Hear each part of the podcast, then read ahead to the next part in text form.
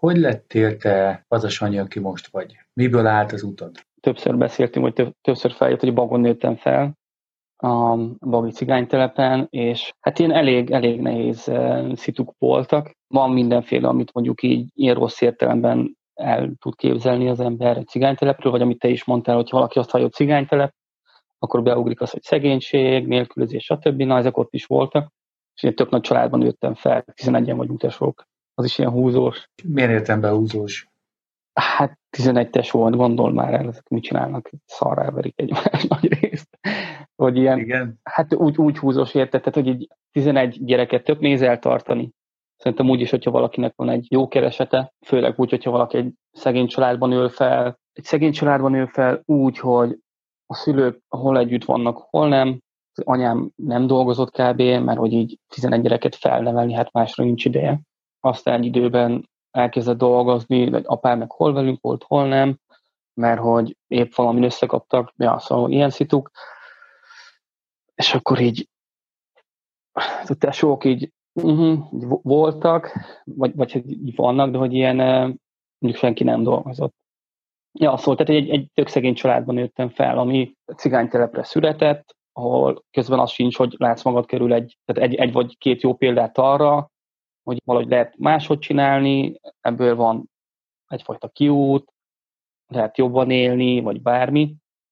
És ez ilyen tökre le, ilyen lehúzza az embert, még akkor is, hogyha nekem épp lennének vágyaim, vagy így álmaim, hogy én ezt majd egyszer így csinálom.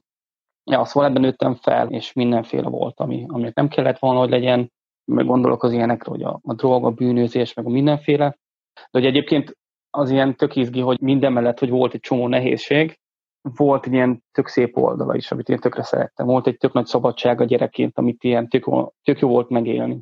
A Bagi cigánytelep az egy ilyen szegregált telep, így a falu szélén, ahol már csak az erdők, mezők, dombok, mindenféle veszik körbe a telepet. Télen-nyáron nagyon-nagyon jó volt, tehát így ki tudtunk menni, rohangálni, a, nem tudom, el tudtunk menni az erdőbe, a mezőkre, mindenféle játszani. Van egy domb, ott egyből a telep mellett, amit valakik régen úgy neveztek el, hogy part és akkor az volt minden gyerek játszótere kb.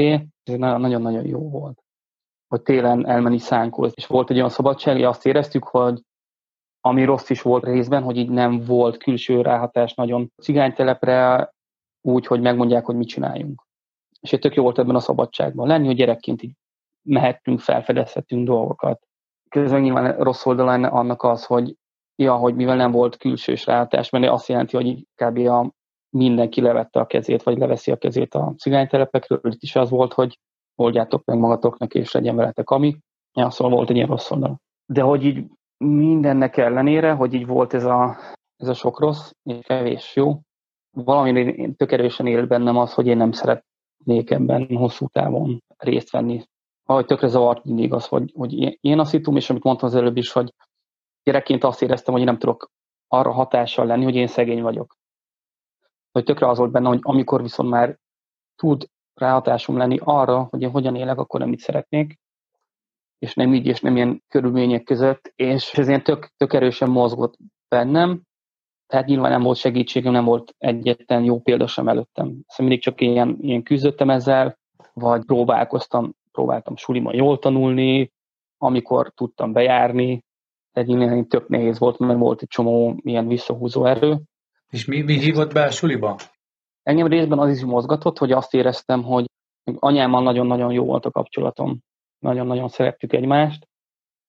És én valahogy gyerekként tökre mozgott bennem az, hogy szeretnék egy olyan gyereke lenni, akire büszke lehet.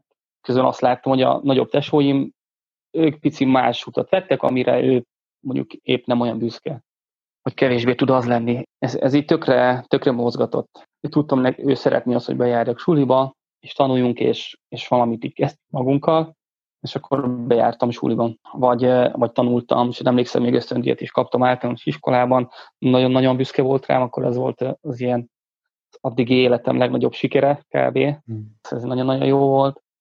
Meg apám, amikor épp, épp otthon volt, amikor épp nem vesztek össze, ő, ő is azért eléggé buzdított minket arra, hogy járjunk sírba vagy neki ezért tök fontos volt, ő is elvégzett mindenfélét, aztán van több szakmája, meg mindenféle végzettsége.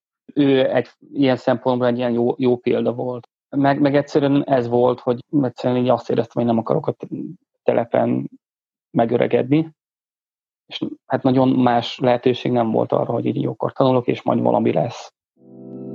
A kontextus számít, a párbeszéd fontos. Ennek a klipnek a kontextusát egy podcast epizód adja. Azt a beszélgetést a leírásban található linken éred el. Ha kíváncsi vagy hasonló tartalmakra, kövess minket a felületeinken. Ha támogatnád, hogy hasonló tartalmakat hozunk létre, visszajelzéseddel vagy támogatásoddal járulhatsz hozzá ehhez. Ezeket is találsz linket a leírásban. Köszönjük, hogy erre jártál!